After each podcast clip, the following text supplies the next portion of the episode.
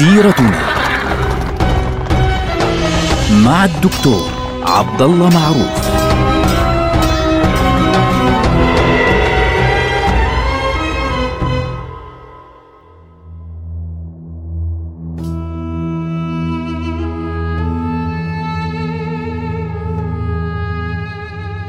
بسم الله الرحمن الرحيم. الحمد لله والصلاة والسلام على رسول الله. حياكم الله إخواننا الكرام أخواتنا الكريمات.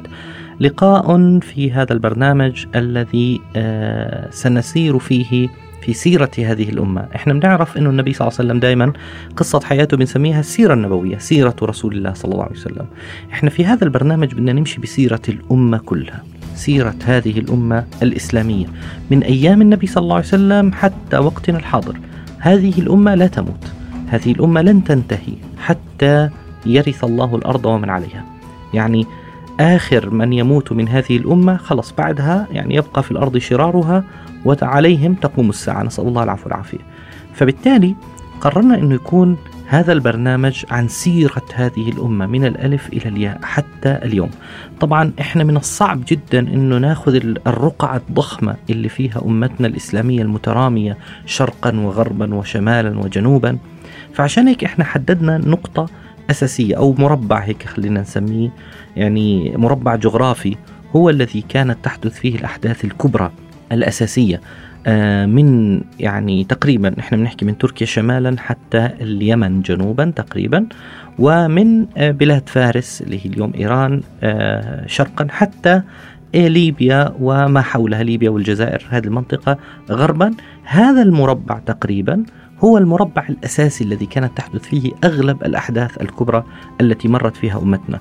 من هنا من هذا المربع انطلقت رسالة النبي صلى الله عليه وسلم. من هنا من هذا المربع انطلقت الخلافة الراشدة.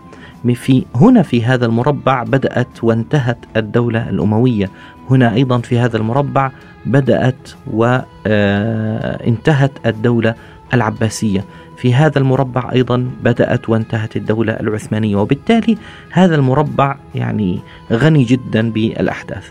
طبعا هذا الكلام ليش إحنا بنقوله؟ لأن هناك أيضا أجزاء كبيرة من الأمة مهمة جدا. يعني مناطق جنوب شرق آسيا مناطق الهند مناطق الأندلس إيه، اللي هي إسبانيا والبرتغال اليوم. هذه المناطق البعيدة فعليا كان لها دور في تاريخ الأمة ولكن الدور تبعها كان متأثرا بما حولها متأثرا بهذا المربع اللي إحنا تكلمنا فيه. يعني بالذات يمكن الأندلس أقرب إلى حد ما في تاريخها فيها ارتباط إلى حد ما في بعض الأحيان آه، خاصة مع سقوط الدولة الأموية وقيام الدولة العباسية زي ما راح نتكلم إن شاء الله عز وجل في الحلقات القادمة بإذن الله رب العالمين. فبالتالي الآن آه لذلك إحنا راح نتكلم في هذه النقطة أو في هذه المنطقة بالدرجة الأولى. هذه النقطة الأولى. النقطة الثانية عندما نتكلم عن سيرة الأمة عندما نتكلم عن سيرة الأمة الكبيرة سنجد أنها تنقسم إلى أطوار ضخمة جدا. يعني عندنا طبعا آه، فترة النبوة الفترة الأولى التي كان فيها النبي صلى الله عليه وسلم وهي سيرة رسول الله صلى الله عليه وسلم 23 سنة كان النبي صلى الله عليه وسلم من أول نزول الوحي حتى وفاته عليه الصلاة والسلام. 23 سنة ربى فيها الصحابة وبدأت فيها فعليا الأمة تنطلق من أول آه، ما نزل القرآن الكريم حتى تأسيس أول دولة مسلمة على مر التاريخ في المدينة المنورة على يد النبي صلى الله عليه وسلم حتى وفاته عليه الصلاة والسلام. فبعد هيك بننتقل للمرحلة الثانية الكبرى اللي هي إيه؟ مرحلة الخلافة الراشدة. مرحلة الخلافة. الخلافة الراشدة هذه الدولة التي استمرت ثلاثين سنة. هذه الدولة العظيمة التي ملأت الأرض عدلا ونشرت العدل في آه، كل مكان دخلت فيه وفتحت البلاد و يعني دخل العباد في دين الله أفواجا. عن اقتناع وعن آه، محبة أيضا عندما رأوا هذه الأمة العظيمة التي ضربت أروع مثال. كان السادة هناك القادة الكبار هم أصحاب النبي صلى الله عليه وسلم. فكانت هذه الدولة الراشدة التي يعني سميت بهذا الاسم أصلا لأن النبي صلى الله عليه وسلم قال عليكم بسنتي وسنة الخلفاء الراشدين في رواية وفي رواية ثانية يعني وسنه الرجلين من بعدي. لكن هناك رواية تقول الخلفاء الراشدين المهديين من بعدي. فبالتالي هذه الدولة كانت دولة عظيمة جدا مع أنه فترة حكمها كانت 30 سنة ولكن الأحداث الكبيرة التي حدثت فيها كان لها أثر ما زلنا نعيشه إلى اليوم. يعني في ذلك الوقت كان هناك أبو بكر وكان هناك الردة كان هناك عمر رضي الله عنهم جميعا كان هناك عمر وكان هناك الفتوح وسقوط دولة الفرس تماما وانتهاؤها وبعد ذلك آه، سقوط الحكم البيزنطي في مناطق بلاد الشام وفي مصر.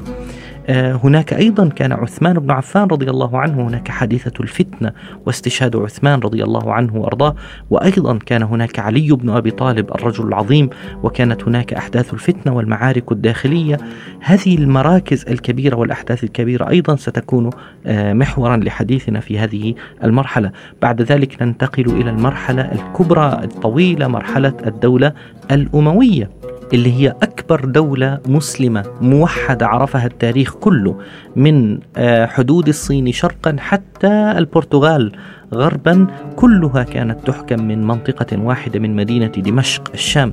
هذه الدولة اللي يدوب يعني استمرت فعليا من حيث الطول مش طويلة كثير يعني 92 سنة أقل من قرن من الزمان. كان فيها أحداث كبيرة أيضا في زمنها أثرت على تاريخنا. كان هناك أحداث كبيرة مهمة مثل استشهاد الإمام الحسين آه، رضي الله عنه وأرضاه.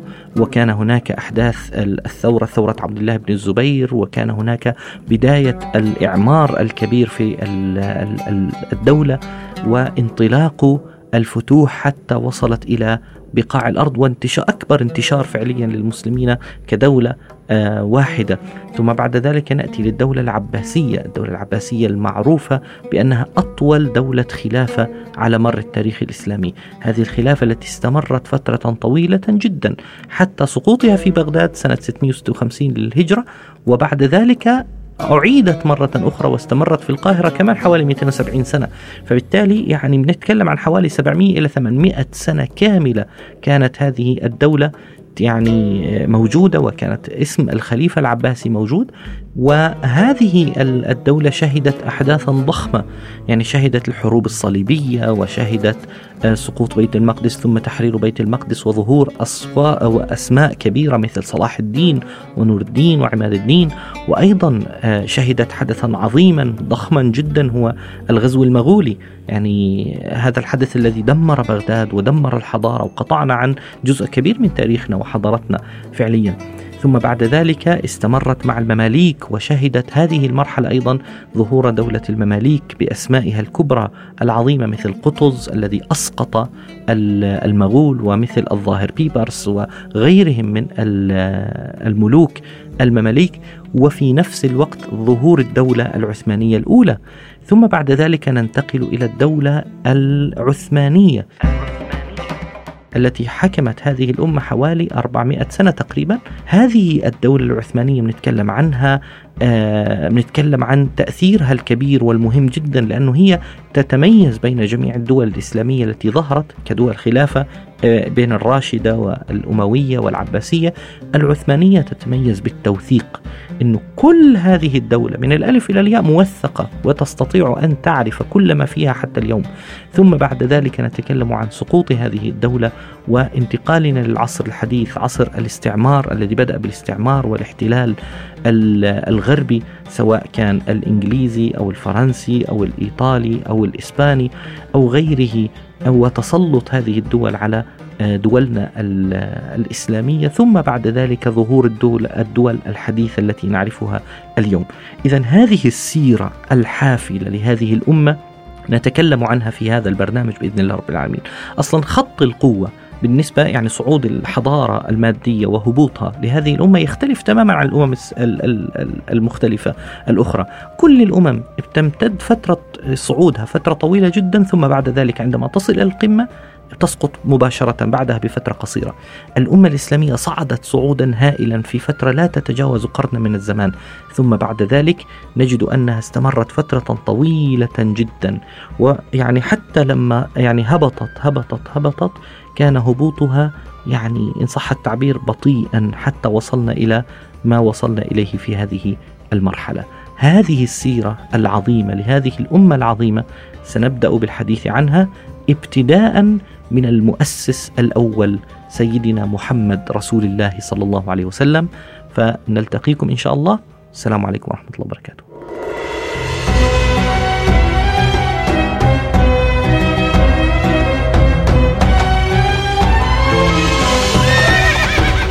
سيرتنا مع الدكتور عبد الله معروف.